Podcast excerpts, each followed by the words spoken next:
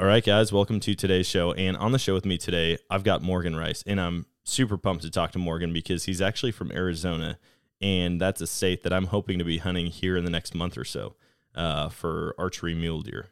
So I'm going to be picking his brain a lot, seeing what he's got to offer, seeing what his experiences have been, and uh, hopefully he's got some tips and tricks for me. But I want to fill you in on a recent hunt that I went on me and a couple friends went up to my buddy Isaac's family land and we went up there to waterfowl hunt, maybe do some coyote hunting. And I'm telling you, it was one of the best uh, waterfowl hunts that I've had in Missouri, maybe ever. I mean, it wasn't the best ever, but one of the top 10 for sure. And yeah, we ended up shooting a lot of birds. We didn't hear much. We were kind of nervous that we weren't going to see a whole lot of birds or even get any shooting because we were fully set up in the blind probably 30 minutes before legal light. And normally, when we do that, we can hear wings whipping around, we can hear ducks quacking overhead, whatever that might be, but we heard absolutely nothing until like a minute before season. And then all of a sudden, we started seeing birds. And I'm not going to give too much away because I'm hoping to do a podcast with Drew and Isaac, the two guys that I went hunting with and uh, yeah, there's a lot to be talked about. So hopefully, you guys uh, will look forward to that episode coming out soon. In the meantime, let's hop on with Morgan and see what's going on. Like he was doing things that were just badass. That was one of the coolest moments of my life. I was really scared, but knowing that Dean had the gun, I did have the rifle, like we would be okay.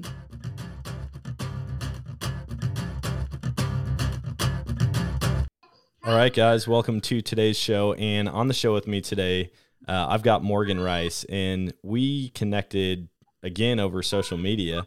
Um, he reached out, and I was like, man, he's from Arizona. I'm actually planning an Arizona hunt, I think in January. I, I might have to pick your brain on some of that, but uh, welcome to the show. Thanks, man. Appreciate it. Thanks um, for having me on. Absolutely. Why don't you start by just sharing with the listeners? A little bit about yourself, maybe how you got into hunting and uh, what that looks like for you today. So I um, I grew up hunting. I started hunting when I was about ten or so. Um, did my hunter education course in Arizona. Um, the minimum age in Arizona to hunt big game is ten uh, with the hunter education. So I got that done as quick as possible and then uh, from there pretty much started just bow hunting. Um, never really put in for a whole lot of big game hunts. I had a, a couple like over the counter uh, deer hunts which are very popular here in arizona. Um, had an over the counter elk hunt which are pretty um, how do i say this? They're kind of they're pretty uncommon um, in arizona. They're extremely difficult um, but yeah, that was kind of how I got started. And then uh, I was kind of taken under um, one of my best friend's dad's wing when I was about 14, 15, all the way through high school. And he kind of taught me how to glass and how to find deer and how to find elk and kind of really just showed me the ropes of, you know, what a bull elk track looks like, what a, what a mule deer buck track looks like. And, all that kind of stuff. And so it was uh it was a lot of fun growing up with him and and him showing me and kind of taking me under his wing. So yeah.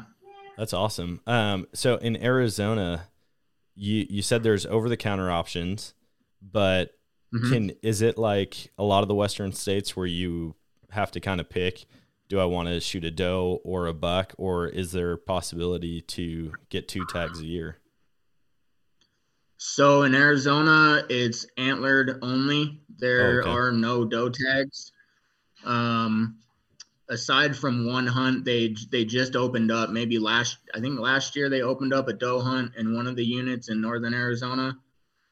Um, for archery only. It's it's one of the uh, they call it a metro unit, so okay. it's kind of like around town. Um, it's up by Flagstaff.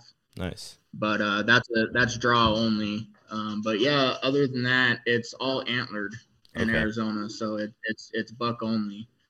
Um, and then how the the structure works as far as your tags is you can only harvest one deer per year Okay. per calendar year. And then you um so like this is a whole separate discussion too, but uh just this year they they changed up a bunch of the hunts for the over the counter in December. They closed down a bunch of units down in southern Arizona. Um so a bunch of them are now just open in January. So a Oh, lot of those opportunities have gone away. Um, but that doesn't mean you still couldn't come hunt some of the units um, in December. There's still a surplus of units that are open. So with the opportunity to kill uh, Coues deer or mule deer, Nice. um, and there's good bucks in all the units. So yeah, Do you know what uh what kind of percentage they're running for success on archery hunts down there? So how Arizona works is they don't have any mandatory harvest reporting. So there's Oh, really wow. no way to tell per se like exactly how many animals are being taken in a given season. But um, I was I listened to another podcast yesterday and um, one of the guys was saying that um, on average it's about 10% Oh, of okay. the um, tags that were sold over the counter were uh, actually were actually deer harvested. Okay. So um, it's which is about the same as is is equal to about what um, so like in if you put in for a deer or elk hunt or, or any big game hunt in Arizona, non-residents have a 10% um, tag allocation to them or up to 10%, I should say. It's, it's not 10% plus it's, it's up to 10%. Nice. So, um, so yeah, it's about equal to that. So, I mean, it, it's a tough hunt. It can be super tough. It's a grind.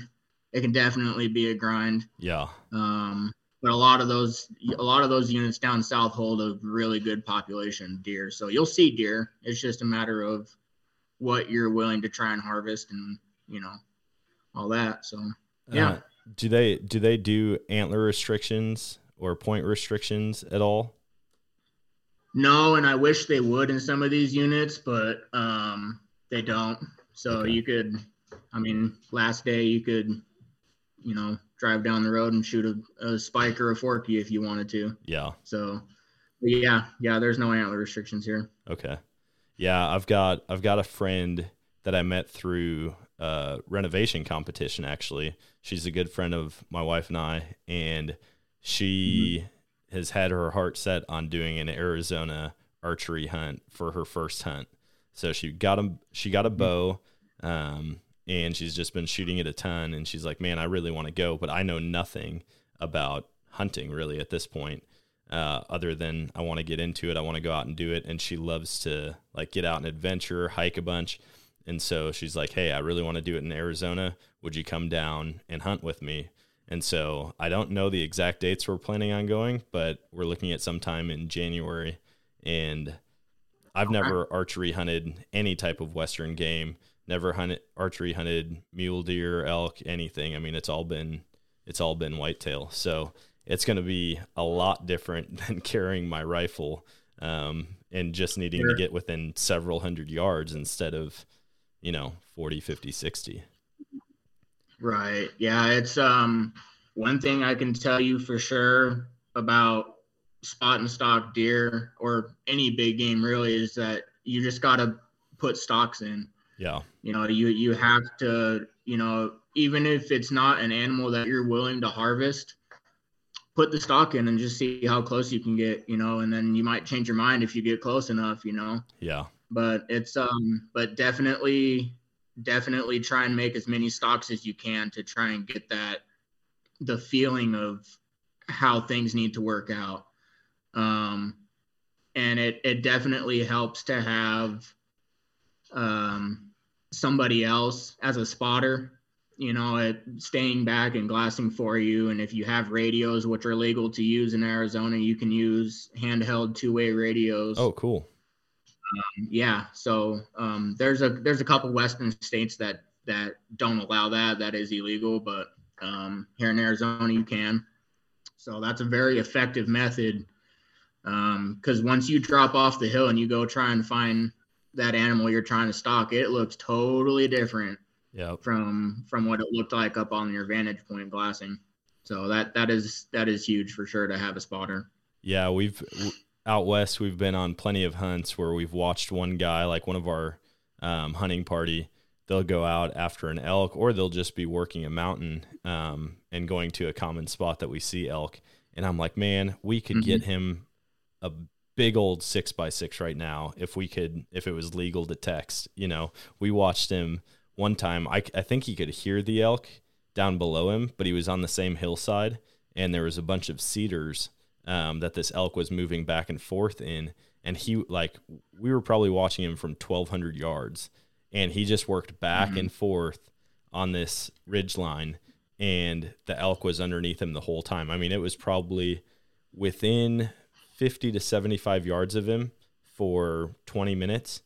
And then finally, I, I, I can't remember what he said if he heard it or if he smelt it and was like, "Man, there's one right here." Anyways, he ended up started starting to work down the hill to get a different vantage point, and it blew the elk out across this meadow. And the elk got out into the meadow about 200 yards from him. He had a rifle, and I was like, "Man, it would be so perfect if I could just call him right now and be like, "Hey, turn to your left, walk 10 yards, and you're gonna have a broadside shot on this thing."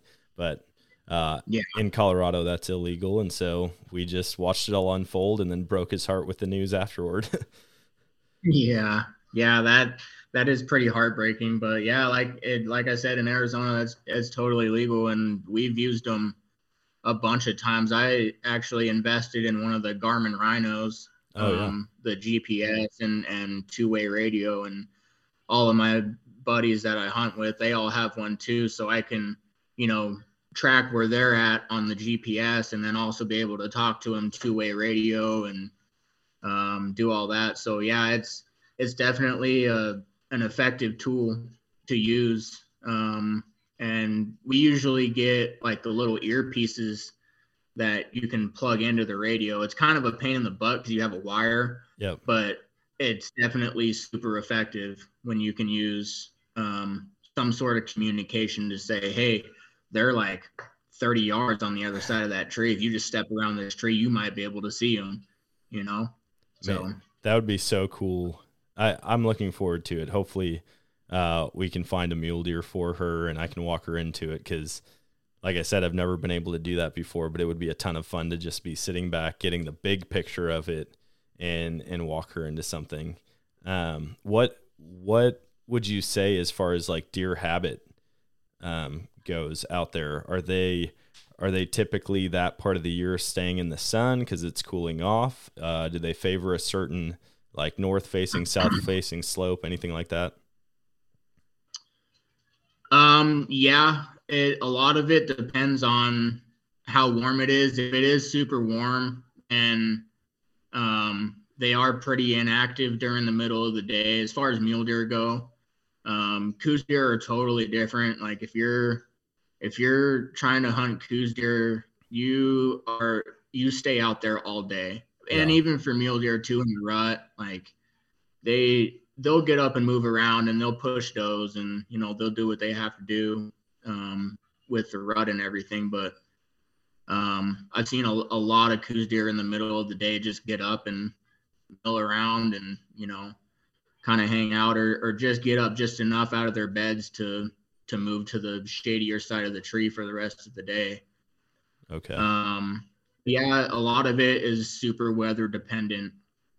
If it is super warm, then they do tend to bed down fairly early in the morning.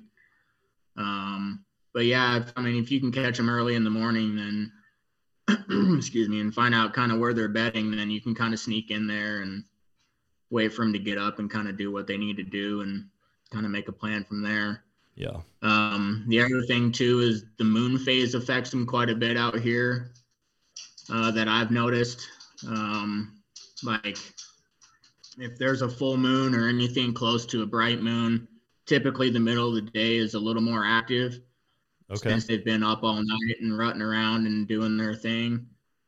Um, so middle of the day can definitely be more productive. Um, you know, I, I would still be out early in the mornings and and staying out as late as you can until you know you can't see anymore, anyways. But uh, the middle of the day, you can definitely see deer. So don't don't ever count out any part of the day, for sure. They're they're up and moving all the time, especially that time of year. Yeah. So When uh, you mentioned the rut, when does that happen in Arizona? So typically, um, the mule deer will start rutting like the middle of December ish, um, all the way through Christmas into January. Okay. And then um, the Coues deer are the same way. It seems like the, the Coues deer rut a little bit later in like southern Arizona, but like where I'm at in central Arizona, it, it would be I, I wouldn't be hard pressed to say that uh, some of the Coues deer start rutting in late December Okay. up here.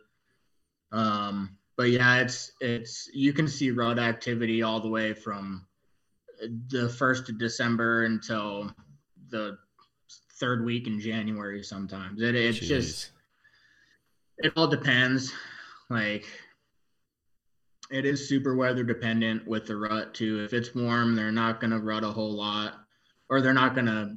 It's not gonna appear that they're rutting really hard. Um, but yeah, they they are. It, it's a it can be a super long cycle in Arizona. So Okay.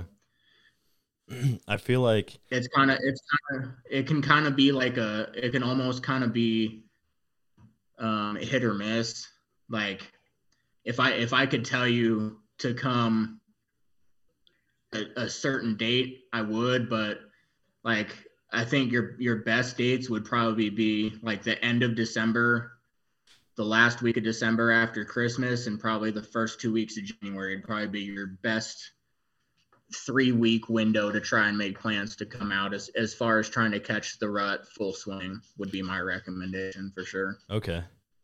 I feel like somebody needs to make a map like of the whole country and then just have have it numbered like first animals to come into the rut, second, third, fourth, and then you can almost just travel that route and and catch a ton of different species in different states in the rut.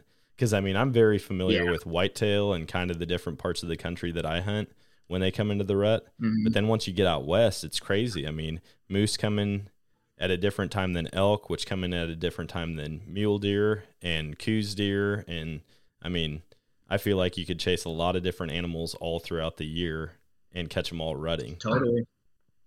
Well, and what's crazy here too is that the deer that are on the north rim, like on the Kaibab and up on the strip in that country, they rut like in November. Okay. So they rut like they rut way earlier than the deer south of the Grand Canyon do, which is it, it, it is super strange. Like, Yeah. and it's really like I mean, you have like ten miles across the canyon between the north rim and the south rim at the at the widest parts probably, and they rut it two totally different times, like like a month or month and a half apart. It's just it's super weird how it works like that. Yeah, it is it is super strange. I've never and I don't know if there's any been any like scientific research of why or yeah, it's just it's super strange. So yeah, that's wild. I want, yeah, it is. I'm gonna have to look into that and see, or if anybody's listening and knows, just write in and tell me. Right. Uh, that's cool though. Yeah. What uh, what are I guess some of your like most memorable hunts out there? Um, do you have any stories that really stand out? So this year was by far my best year. Um, I drew an early archery elk tag, um, and one of the best units in the state. And I, uh, I ended up killing a. He's right at that 370, 375 mark. Um, but yeah, that was that's so far been my most memorable hunt. Um, I started out uh, it, so out here, the early archery hunts start um, usually about the second week of September, and they go for 14 days. So you have a pretty wide window to try and get it done. So that's that's pretty neat. Um, so I uh, started out, and uh, went into some country and and seen quite a few bulls. Um, the first we scouted the evening before and, and seen a real good bull and then went in there opening morning and there was people everywhere trying to chase him so we went out of there and went and talked to a couple buddies of ours that were up there too and um, he kind of gave us some different different places to go and check out and all that so we went and checked out a couple different places and then um, so i hunted with my buddy for the weekend and then he had to go back to work. So I was I was running solo for a few days until he could come back on the weekend. And then um, throughout the week I had some really really good encounters on in the morning hunts and they uh they just never panned out you know it was called in a lot of bulls i saw a lot of elk and um, a lot of small bulls, a lot of raghorns, you know, some 320s, 330s type bulls, and I had set a I would goal give for anything myself. to see something like that. Oh man, yeah, yeah. There was a lot of people. Like I was sending pictures to my sister of a bull that I called in that was like he was like 320 or 330, and he raped a tree in front of me for I don't know 10 minutes at 37 yards, and I I could have killed him really easily, but he just wasn't what I was up there for. You know, You- yeah. I hunted. Uh, it's no secret. I hunted Unit Nine, and Unit Nine is notorious for giant bulls. Um, so I I had a goal in mind to to at least um, have expectations for like a 350 plus bull. So that's Okay. what I was going up there for. And so I had a couple really good encounters. I had another probably 380 type bull that um, I called in, and then the cows busted us, and it, it just didn't work out. The wind swirled, and it just didn't work out. And that was on like the night, probably night four, evening four or five, maybe three or four or five. I don't even remember. By day eight, when I killed my bull, I was so Oh yeah. Like, you I don't didn't know even know what what- the date is, day of the week. No. I know that I- feeling. had a hard time rolling out of bed. I was like, dang, I just kind of I really want to sleep in right now. But um, so getting I was getting kind of frustrated because I was running out of I wasn't really running out of places, but there's a- just a lot of country up there. And so I just kind of one evening I was gonna go out and I was actually gonna sit water. I was gonna pop up a blind and, and sit water one evening and I was kind of driving around looking at some different drinkers and different tanks and stuff and none of them really like made me want to say oh yeah i'm really i really want to sit here you know and so i ended up just making a big loop back to the main road and got to the main road and i was looking on my onX and i was just kind of like looking for a place to go and I had picked a spot on the map where I'd gone and found some sheds before, you know, because I go go and shed a hunt up there in the spring, and so I was like, oh, I'll, I'll just go check this country out, see what's over there. So I uh, hop back on the highway and and cross the highway and go to one of the other main roads and and just haul Bud over to this spot because it was already getting later in the afternoon, and I get up to uh, where I wanted to go, and I park the truck. And immediately when I turn the truck off, I roll down the window and I kind of just hang out for a second. Like two seconds after that, bugles are just popping off on the ridge next to me, like 300 yards. I was like, all right, well that works. I haven't heard a bugle in the afternoon like this for days. So I get up in there, and it was just an elk frenzy. I mean, there was elk bugling and cows and it just satellite bull. I mean, there was there was more elk than you could shake a stick at in that country. So I went in there and chased a bunch of elk around and ended up watching the bull that I killed the next day um, fight another bull and picked up a broken point off of the bull that he was fighting and um, yeah, so I chased them around and and I had him at 52 yards that night and never could get a shot off. I I tried to stop him and he stopped right behind a little like pinion juniper tree and and I it was just wasn't ethical to send an arrow through Yeah. that tree to try and kill him. So I uh, let him walk that night, and then my game plan was to just get right back in there the next morning. So I woke up the next morning and got right in there, and it was the same thing. It was just like they had never stopped bugling all night. They were just on fire. Dang. So I I uh, got in there and and I walked like seven miles in this country, just zigzagging, chasing bugles, and I called in ten bulls that morning. And then I was making a big loop back to my truck, and I had this one bull that I'd already called in twice. That was just following me through the woods as I was kind of just giving little cow calls and I was just I was at that point I was just messing around trying to see if I could call him in for a third time and you know just playing around. And so he he followed this drainage all the way down. So I just kind of kept walking the top of the ridge line following. And he got to a certain point and kind of stopped. And then he bugled one last time and got two other bulls fired up that were like 200 yards away from me. So I close the distance on those bugles and get the wind right. and uh, I hit a cow call a couple times, and then I called in another like 330, 340 type bull maybe that came in right behind me. I didn't even know he was there, and I, he just popped up right behind me out of nowhere, and I couldn't have shot him anyways. He was he he saw me and wheeled and turned as soon as I saw him. Yeah. So then I gave I gave a couple more soft cow calls and my bull bugled one more time and then I heard him coming through the trees and I I saw him at about 20 yards coming through the trees and I I all I saw was just a big frame and I was like, "Oh, he's a good bull. Like I'm he's 350 plus for sure. So I'm to I'm to try and kill this bull." And so he was coming through the thick trees and I drew back before he would see me and he stepped into a window at 13 yards and I shot him at 13 yards. I stopped him and I shot him at 13 yards and um I didn't account for how close 13 yards was, so I hit him kind of high and I thought it was I I thought it might have been like that dead man zone where there was like it was above the lungs and below the spine where Yeah. it was just not like I didn't think it was a good hit and I thought it might have been a little far forward in the shoulder so I was kind of freaking out. Like I don't know if this is going to be I don't know. I just didn't know if it was a good shot or not. Yeah.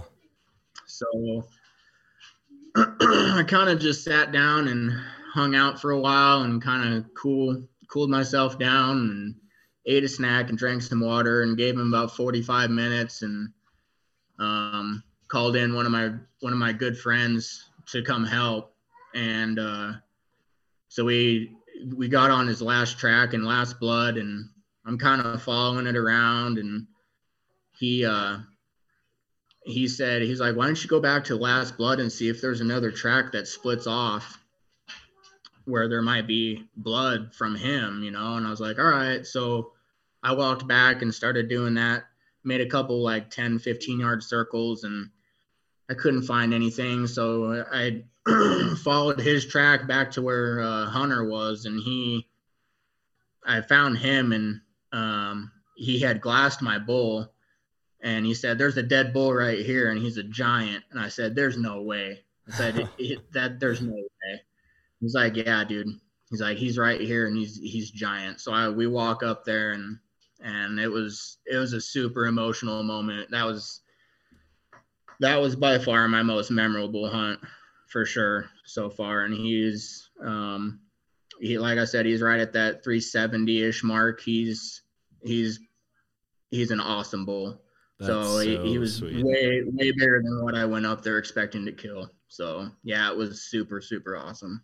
How uh how did the shot placement end up? Did you did you see did you like double lung him just on the top of the lungs or what ended up happening? Yeah, so so um basically it just caught the top of his lungs and he didn't bleed at all externally. Um but he only ran like maybe 250 yards, 275 yards. So I would have found him if I had if I had just kept going off of last blood. Yep. you know, within the next 150 yards, but I just didn't want to push it. So I, I waited for them to come in and, you know, do that. But yeah, as, as soon as we cut him open, the blood just poured out of his hide. So he, he bled internally really well. So I was super blessed for that. Yeah.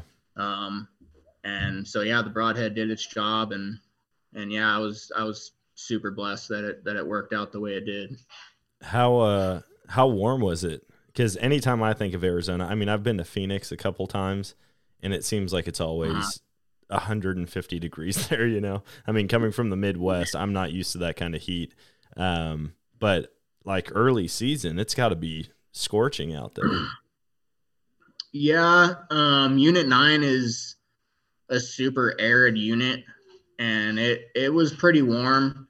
Um, luckily that day I had a, just a, a just enough cloud cover to where it wasn't like super super hot but the middle of the day it was getting up close to 80 degrees probably oh, okay. in the in the mid to high 70s um but it's also at like 6000 feet so oh, okay. it feels a lot hotter than what it is. Yep. Um but yeah it was i mean it, it was pretty warm. The mornings were a little a little cooler you know what you would kind of expect for an early season elk hunt in Arizona in that type of country. It was probably in the 40s. It never really got down below that. So I mean, it wasn't like I it wasn't optimal conditions, but it was definitely uh, it was definitely good enough. I mean, the elk were going crazy. There, this was the best year that Arizona has had for an elk rut in a really, really long time. So it was um, definitely a year to have an archery bull elk tag in Arizona for sure. Yeah. That's awesome. How, how many points did it uh, take you to draw that? So I had uh, nine bonus points when I drew that tag. Um, and I drew tag number 87 out of 100. So I didn't, okay. I didn't even draw in the bonus pass. I drew, I drew a random tag and I got super lucky. Dang. Statistically, I wasn't supposed to draw the tag, and it was my second choice.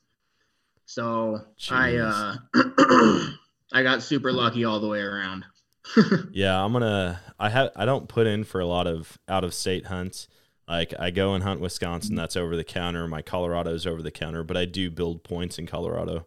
But Arizona, mm-hmm. I've seen the bulls that come out of there, and I'm like, man, I just need to start putting in because you know maybe in ten years, fifteen years, I'll finally draw and I'll be happy that I've been putting in.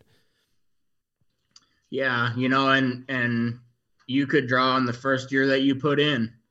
It it's the the way Arizona works is super neat because I could literally draw that tag again next year or a early archery bull tag next year with with my two points with my Dang hunter education point and my loyalty point.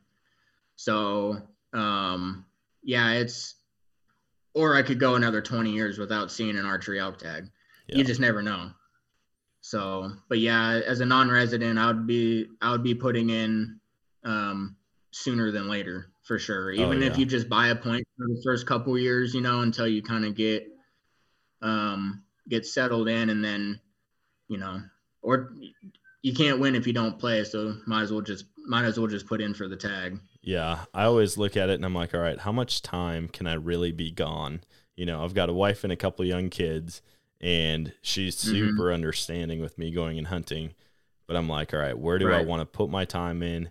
Like a moose hunt is way up on my bucket list, but I think second to that and a more doable hunt is going to be an archery elk hunt because um, that's just something mm-hmm. I've never done before. I told myself uh, when I started elk hunting that I was going to figure out elk with a rifle first because your success rate is so much higher, and um, and then I would switch over to archery. And so now I've had a couple successful elk hunts, and I think it's time to start looking at hunting hunting with a bow. Yeah, it's um it is a super super fun hunt when they're bugling and you can call them in and it's totally worth it you know? If you drew an, an arizona archery elk tag it, you would want to take the full two weeks to be able to do it yeah. um to maximize your opportunities and and really maximize your time because really in in all honesty on on typical years um, usually the first week of the early archery elk season is pretty slow for the bugling not a lot a whole lot of rut activity and then the second week usually gets way way way better okay. um, they really start the cows start going into estrus and they they really start start doing what elk are supposed to do in September. So uh, the second week, in my opinion, is always better. Um, but like an anomaly year like this year, it was it was super uh, it was super fun because the elk were bugling from day one. So and it and like last year, there was I, I've talked to a bunch of guys where last year it was just absolutely brutal because we didn't get any what any rain um, there was no feed. The elk's body condition was just not in good shape for them to rut. Um, the cows didn't have enough fat on their body to go into estrus, and it was just not a good year. So there was hardly any bugling activity, and it was super, super rough. And then this year was the polar opposite of that, and it was just a frenzy everywhere over the entire state. Is what the reports I've been hearing is that the elk rut was just unbelievable everywhere. So, dang, well, if I draw, I will be praying for loads of rain then. yeah, yeah, and snow. Um, that all plays into condition too. With you know, if we get a good winter and good spring moisture, then the antler growth is good. Um, the elk are in good body condition. They can they can put all that energy into growing their antlers. Uh, if they get good spring moisture all the way from you know January to really June, um, by the time July comes around, all the elk are pretty much done growing. Um, but yeah, the spring moisture is huge, and then good monsoons for the elk to feed through that period up until the rut, and they're good and fat and healthy. Then the rut appears to be way way better because their body condition is is way way better. Yeah. So. What a uh, what about other types of hunts out there? Are there any almost secret hunts that you can do in in Arizona that most people wouldn't know about? Um, you know, not not really. Um, there's as far as big game, not really. Um, the, the archery deer kind of used to be like a hidden gem, and then there was a lot of people that found out about it you know, a lot of out of state people. And it used to be that, you know, you wouldn't hardly run into anybody in some of these units during archery deer season. And now it can be kind of difficult because there is a lot of people. Um, it can still be super fun. Like it can still be really productive. A lot of people still kill deer, but um, there's really not any like hidden gem opportunities in Arizona anymore. The the small game hunting is really good too if you're into like quail hunting or like I would suggest if you do come out here in in January and try and hunt deer with your bow, bring a shotgun. Um, there's boatloads of quail Sweet. to go hunt down in, in, southern Arizona. So yeah, that's a really good opportunity. Um, javelina hunting is super super fun too. Um, but yeah, there's there's really not a whole lot of secret opportunities anymore in Arizona. Yeah. Um, I mean, there's some, there's kind of some sleeper units that that that'll hold some big deer, but really none of the units that I hunt, they're they're mostly in southern Arizona. I know there's a lot of guys that hunt down there, and but yeah, it's uh it's a super awesome state. The di- the diversity of country and the diversity of wildlife and everything there is here, it has a lot to offer, and it can be super super fun. Yeah. To come out here as a non-resident and and see what you know Western hunting is really all about, because uh, Arizona is is a pretty prime example of that. You know, there's a lot of game. Um, there's a lot of opportunity and there's a lot of public land. So I think that's probably the biggest plus side of Arizona is the amount of public land we have here and national forest to hunt on. It like almost as far as the eye can see is pretty much what you can hunt, and it's Dang. that's that makes that makes for a really fun hunt because the uh, the opportunities are endless at that point. You know, you look at a mountain, you're like, oh wow, I want to get up on top of that one and see what's on the other side. Yeah. You know, or glass back to where I was just at. So it's yeah, the amount of public land out here is mind-boggling to a lot of people that come from back east or in the Midwest, and they're like, holy cow, like you can see for like a hundred miles out here. yeah. Man, that's awesome. so Well, I'm pumped that you mentioned the quail hunt. We will definitely be bringing shotguns, and that'd be an awesome bonus if we're not seeing elk and we can get a couple quail and eat them fresh. That'd be that'd be Sure. amazing. yeah, there's um if if you're gonna buy a, a non-resident hunting license, you might as well make the most of it while you're out here and try and come hunt some quail and, and small game and rabbits or you know whatever you're into as far as that goes. Yeah. So and yeah, Do you see? The other thing about Arizona too is that you can buy um like a like you can buy mountain lion tags over the counter. Oh, sweet. So, um, so yeah, if you do have the opportunity to to shoot a mountain lion, it, there is that opportunity too. Do, Um, do you see a lot of those they- while you're hunting out there? um, I I don't. I just saw my first two on my whitetail hunt this past November, Okay. and I've been out in the woods for uh, since I was 14, and I never seen them. So, um, but a, a lot of those units down in southern Arizona have have a lot of opportunity to see more mountain lions. I know a lot of guys that see five, six, sometimes seven, eight, nine, ten mountain lions a year, Dang. just glassing. So, yeah, there's there's quite a few. Um, you just have to to make sure that your that your region is open for that um, because they have a harvest quota for the mountain lions in Arizona. So you know if you do buy a tag, it, it's worth having, but just make sure that the region is open, and and typically they are. Um, there's not. I mean, there's there's people that that harvest them, but it's not a huge amount. So and usually most of the units have a pretty high quota. Okay. So Yeah, that'd be crazy. I have yet to see a mountain lion. Um, I've heard a lot of stories about encounters with them, but I'm hoping we'll see. I'm hoping to still go on my first mountain lion hunt out in Utah this year. And uh, okay. Man, I can't imagine being up close and personal, especially like with a bow. If we're out there archery hunting mule deer and coming across a mountain lion, that'd be crazy. But Yeah. maybe I'll bring a predator call also. So I'll bring my shotgun, my bow, and a predator call. Yeah, yeah, and even um, at the same time as archery deer, it, you can, you know, if you're into calling coyotes or you know predators like that, it's uh, it is super super fun. Yeah. It, that that's that's one of my one of my top favorite hunts is to go out and and hunt coyotes, and there is plenty of them to hunt. So I was gonna say we, my wife's family lives northwest of uh, Phoenix, and they're in this nice subdivision. I mean, beautiful homes.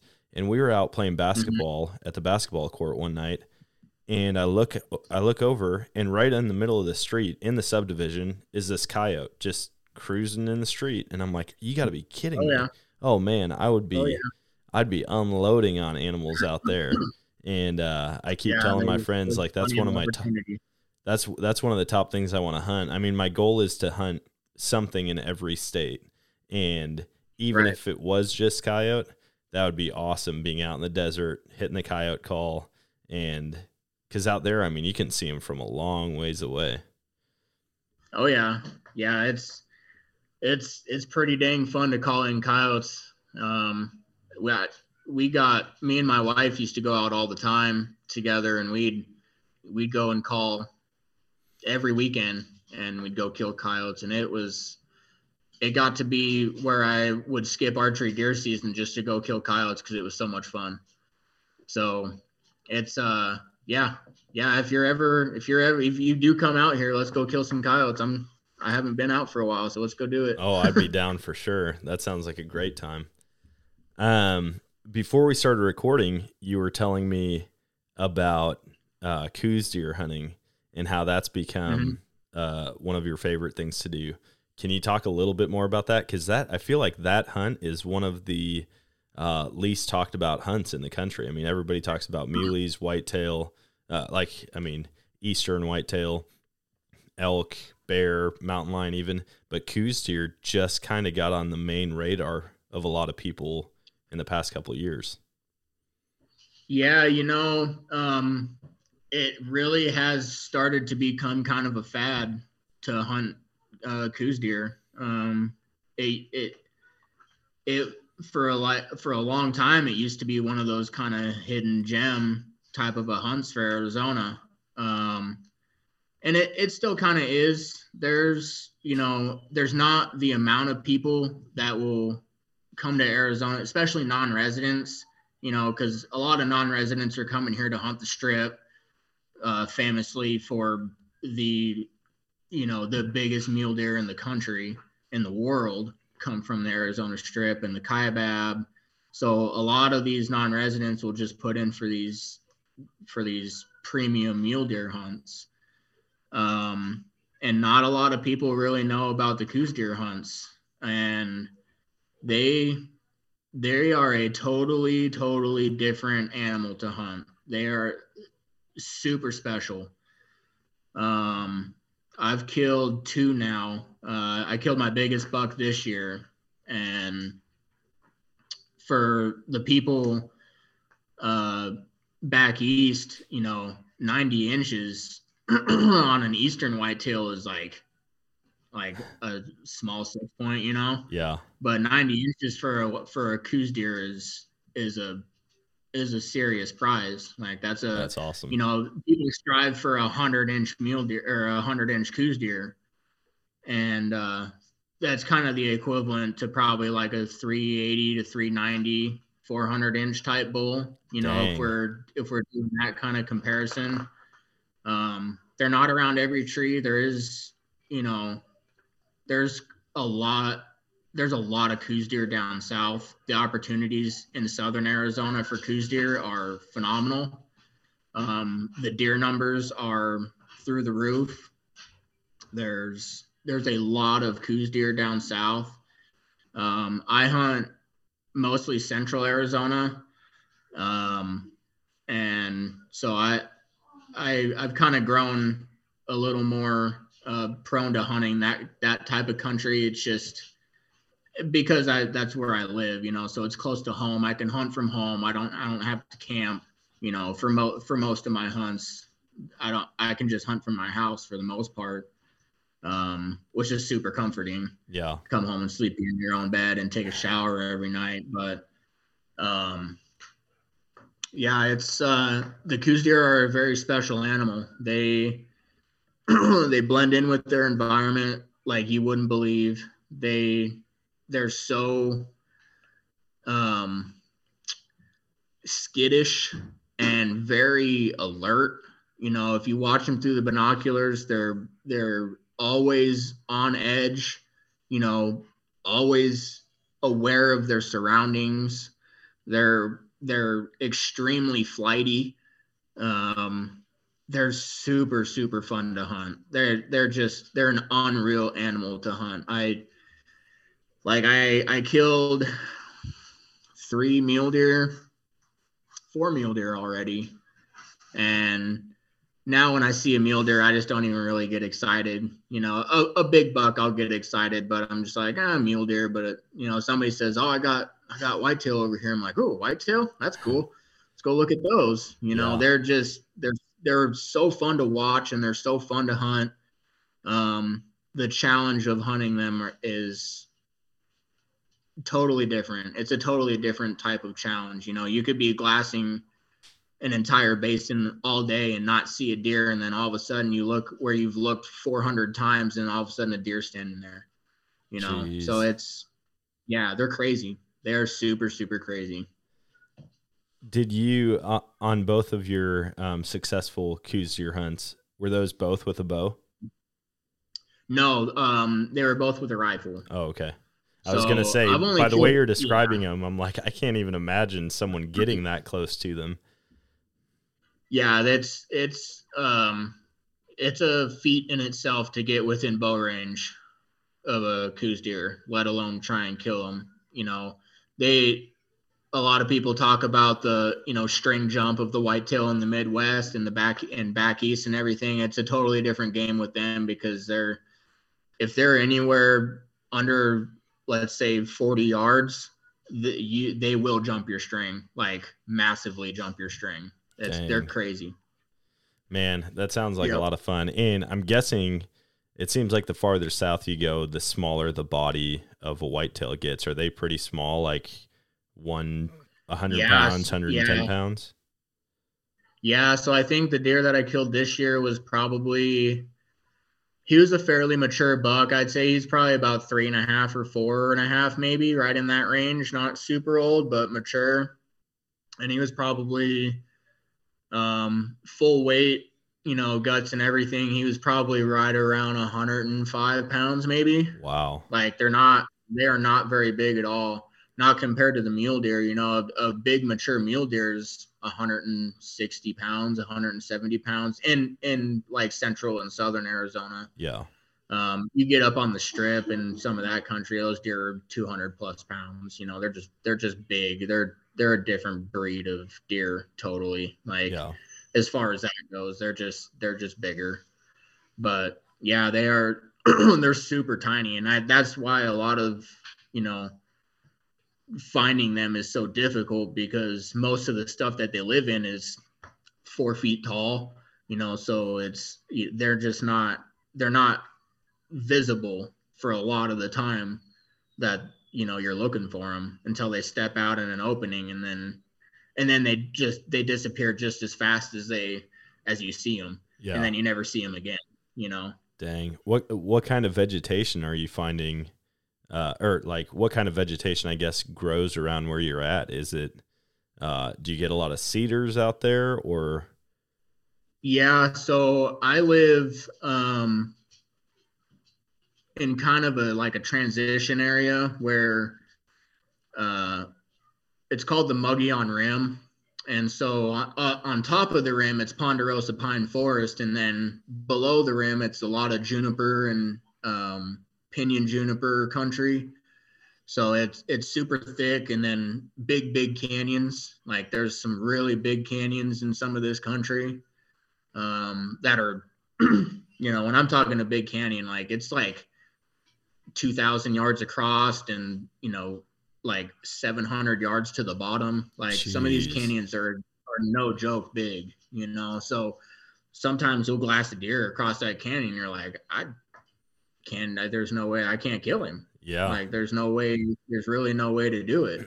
you know, even with even with the long range rifles nowadays that you know you can shoot a thousand plus yards. It's like at what at what point do you say, well, you know, that's it's just too far. And especially on an animal that stands three feet tall at the shoulder and weighs a hundred pounds, like oh yeah.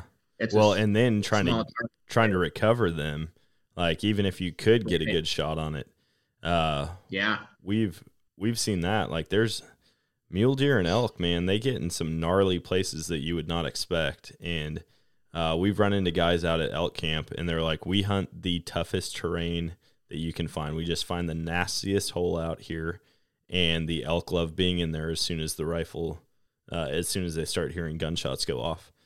And they're like, we have success with it, but you shoot it, it might take a tumble down into this canyon, and it could be a couple days trying to get that thing out.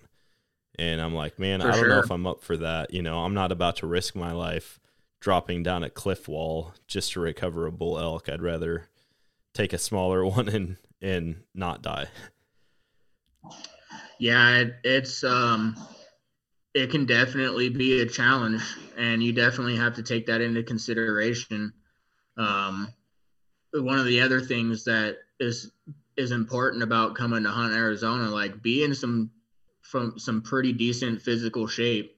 Like expect to hike between, you know, 4 and 10 miles a day sometimes um, the more country that you can cover, the better your success can be. You know, yeah. you're you're looking over the numbers, you're looking at as much country as you can. So being in, you know, relatively good to top physical shape is can definitely benefit you a lot because a lot of people that you know there's a lot of people that aren't you know that barely leave the roads you know so if you can get you know a mile or more off the roads it eliminates probably 75% or more of the people Okay. that you're going to be competing with so Yeah. Man, that's awesome. I'm I'm excited. I'm ready to get down there. Uh I just love hunting. I love hunting new things. I love hunting new places. Uh, the scenery and just being out in creation is enough for me most of the time, but it's always a bonus to draw the string back or pull the trigger on something big. Um, what a right what what's your bucket list hunt? Like if you could pick anything, anywhere, any weapon, uh, what is it that you would you would choose? Oh man. Um you know, a lot of people you know would say like a sheep hunt in Alaska or you know something crazy like that, but I think probably moose moose would be one of my bucket list hunts. Um like a like the Alaska Yukon moose I think are super cool. Um yeah, I'd probably that's probably my number one. Um, maybe like a my like caribou. Yeah. You could hit the migration just right up there. I think caribou would be a super fun hunt too. Um, but yeah, I'd I don't know. I'd probably moose. I would say. Yeah, that's number one for me for sure. And it's funny because I'd say probably 90% of my podcast guests have said some species in Alaska. And I Mhm. think that just goes to credit people's love for the outdoors, not just for the game that they're pursuing, but like Alaska's Right. beautiful. And I mean, you've seen the postcards, you've seen the videos from there. And it's like, even if you walk away unsuccessful as far as bringing home meat goes, the trip is still going to be a success getting to spend sure. however much time you can up there. Yeah, yeah. Just to go to Alaska is is one of my is one of my bucket list things. Not even just a hunt, but just to go and and experience, you know, the last frontier. You know Yeah. that it is, it is a it's a truly special place to be. Yeah, every time I've been twice, and both times that I've gone up there, once was with my wife, once was with a couple guys that I know, and I'm like, dude, Mhm. I might not come back. Just a heads up, like you guys might not see me again. I might just stay up there, get a tiny chunk of land in the middle of nowhere, and build a log cabin and live out the rest of my days there. And uh, my wife was actually kind of on board for it at one point, and then she's like, "Yeah, but we're gonna have to come back during the winter."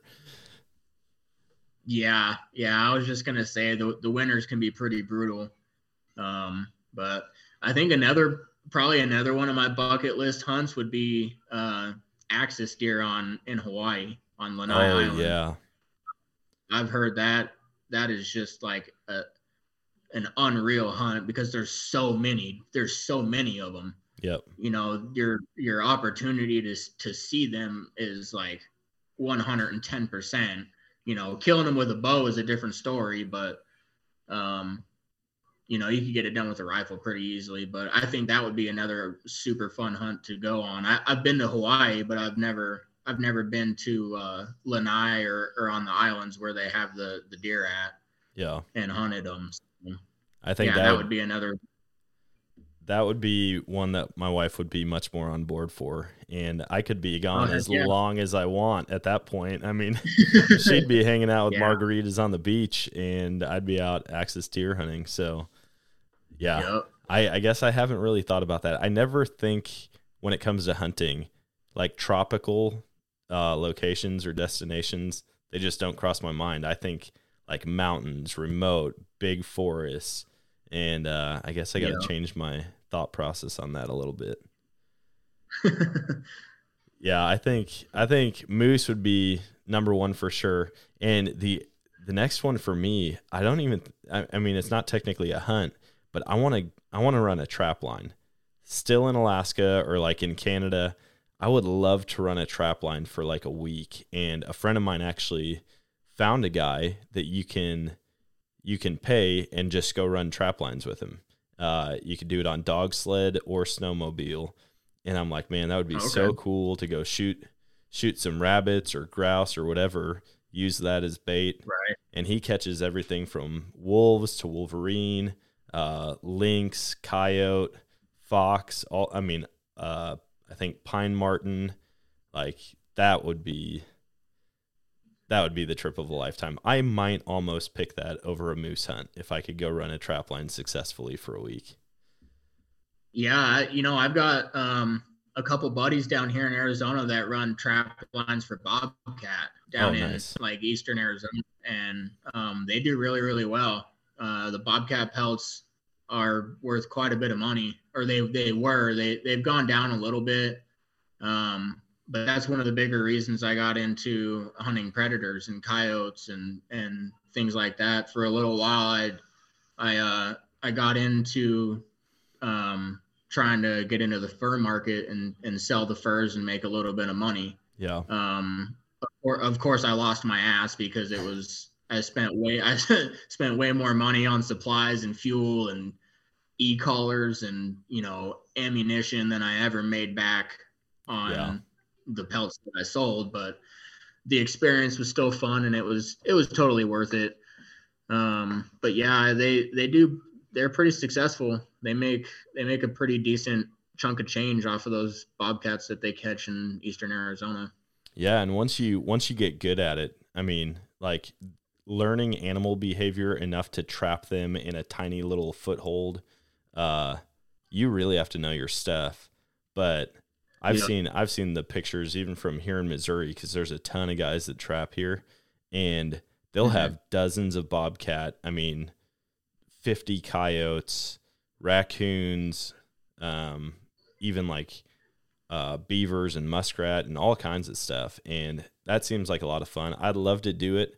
Um, I tried trapping a couple years ago. Well, more than a couple, probably a half a dozen years ago.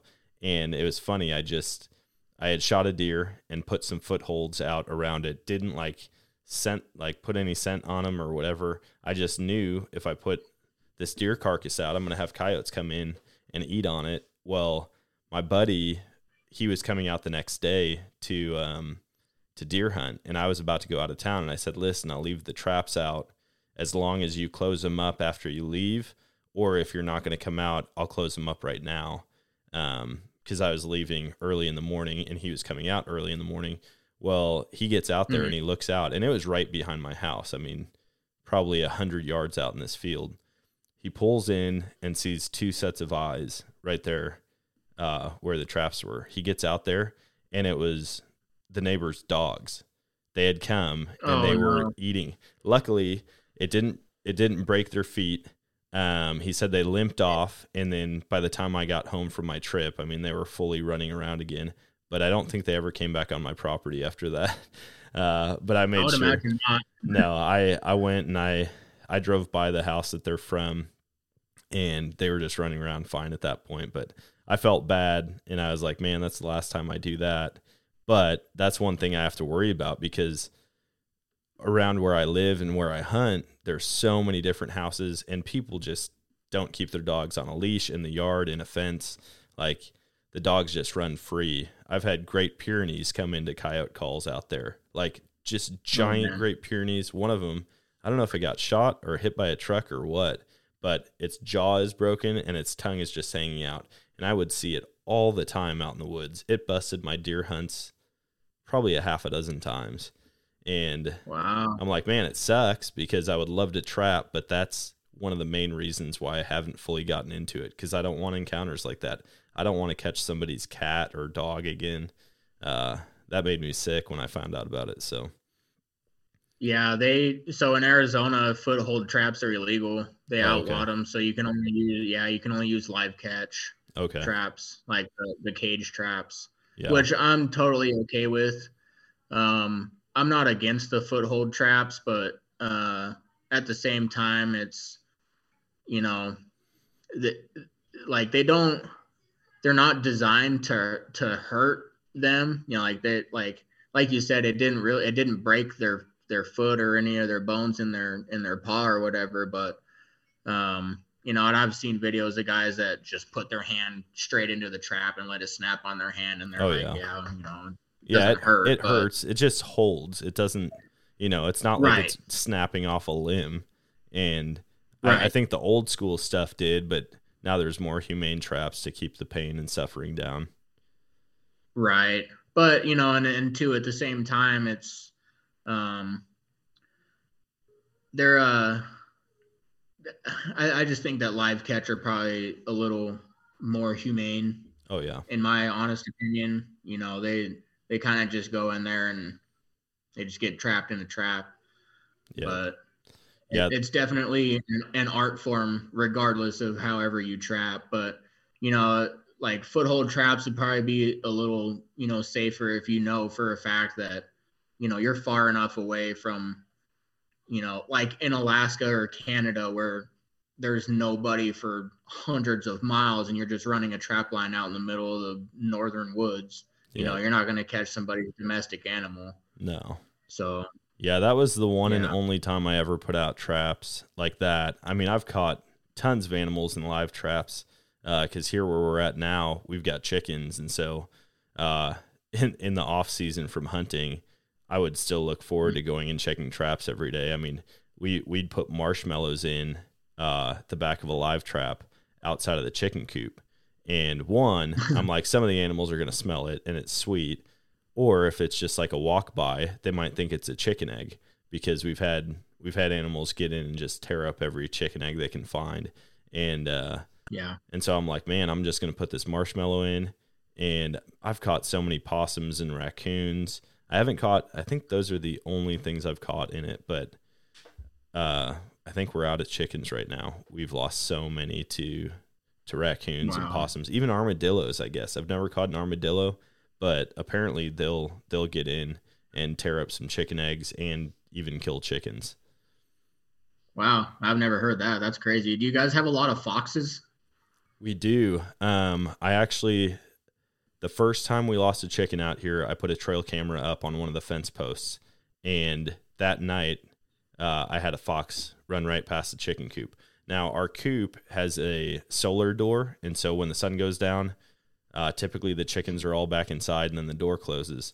But we have a farrowing house for when the pigs give birth, and it's just an open door. The pigs can come in and out, but some of the chickens, if there's pigs in there, we leave the light on, and the chickens will just stay in there because the light's on, and they won't actually go back in their coop. And so then that's where we lose almost all of them. Um, but Oh, I've got, okay. gosh, I can't tell you how many pictures of coyotes, fox, and bobcat I have right here within like 100 to 200 yards of my house. No, I believe it. So I haven't predator hunted out here yet. Again, I think probably because of how many dogs are around. Um, I just don't want the dogs to come in. And then even uh, where we're at, the neighbor or the guy we rent from, he lives like 50 yards away from us. Um, he's got a yellow lab, and if he's out, he likes to follow me down to my tree stand. So I typically have to put him in his kennel. and I'm like, man, I just don't want to be out in the woods and coyote calling, and all of a sudden Cooper shows up, wagging his tail, busting my hunt. Right. So, well, man, uh, we're oh dang, we're over an hour. Um, I appreciate the time and you hopping on, sharing all about Arizona. Uh, it's not a place that I ever really thought of as a hunting destination, but after chatting with you, um, and then after talking with Linnea, I'm looking forward to getting out there this year. Yeah, yeah, come on out, man. It's uh it truly is a, a great opportunity to come out and and experience a different kind of hunting. Yeah, Um, like I said, there's there's a there's a bunch of opportunity, and if you're gonna buy that non-resident hunting license for 160 bucks or whatever it is, you might as well maximize your your money and come hunt some quail and some small game while you're hunting deer, and you know enjoy some of the some of the finer things that Arizona has to offer. So yeah, man. I'll I'll definitely be taking you up on a coyote hunt soon too. That sounds like a great time. Sure. Yeah, let's go. I've got my e collars and um yeah, I've, I've had a lot of fun hunting coyotes, so I I kind of know how to hunt them effectively in Arizona now. So That's sweet. Um, well, hey, I'm gonna give you the final word here. I call this segment "Unloading the Chamber." So, uh, anything you want to leave the listeners with? cool. Um, yeah. Uh, you guys can find me on Instagram at uh, hunt underscore no underscore az. Um, and that's pretty much the only social media platform that I'm on um, that I fairly actively post. So yeah, you can follow me on there and kind of follow along on my adventures and and uh, yeah, look at my harvest and all that kind of stuff. Um, other than that, yeah, Arizona's a a great place to live. I I've grown up here and have no intentions of leaving yet. So Yeah, uh, it is a it is a awesome state for sure, and I'm happy to see people come out and enjoy what what the state has to offer for its hunting opportunities because it, it they truly are special, and we might not have them um, as long as people may think. So. I guess uh, take advantage of the opportunities while they're here, and um, yeah, just en- enjoy what it has to offer out here. that's awesome, man. Well, thanks again. I appreciate you hopping on, and we will definitely stay connected. Yeah, for sure.